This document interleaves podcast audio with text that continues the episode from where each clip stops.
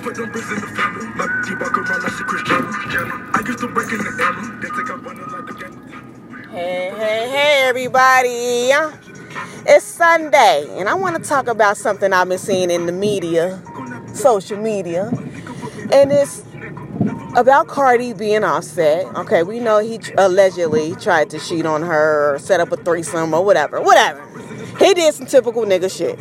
So my thing is, why the fuck I've been seeing a whole lot of other celebrity guys advocating for Cardi to take him back. Like I didn't see 50 Cent like, hey Cardi, take Offset back, take him back, let your man come home. I'm seeing T.I. Let your man come home, Cardi. It's Christmas. All he wants is to be home with his family. What the fuck is this shit? Y'all motherfuckers would advocate for him when y'all knew he was trying to fuck these hoes. And where's y'all advocate for him to stop leaving these bitches alone because he keep doing this shit over and over. So is y'all is y'all talking to this guy and like, yo, you got a woman, you got a wife and a kid. Why the fuck are you entertaining these bitches? That's what these motherfuckers need to do. Cardi don't need to just take them right back because everybody all in their business. And that's one thing about being in a public eye. You have millions of people in your business. Like, damn, that's a lot. Like, you know, when we go through our own personal shit, if one motherfucker telling our business, we mad as hell. Like, bitch, get out of my business. Like, leave me alone.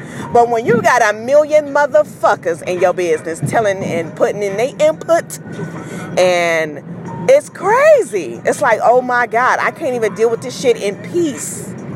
I feel bad for them. I feel bad. But that's what comes with the limelight. That's what comes with being in the public eye. That's what it comes with being on social media. So they got to deal with the shit. You know what I'm saying? And she take them back, you're gonna she's gonna get a whole backlash of motherfucking saying, oh, she's a stupid hoe. She dumb. That nigga just gonna do it again.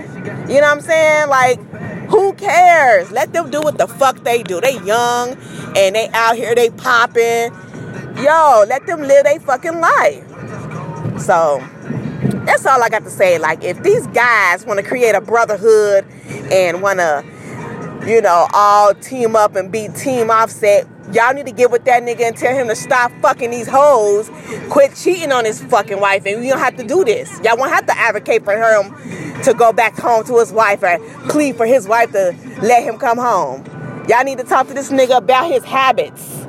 You know what I'm saying? Talk to him about thinking with his private parts and entertaining these hoes and all this shit.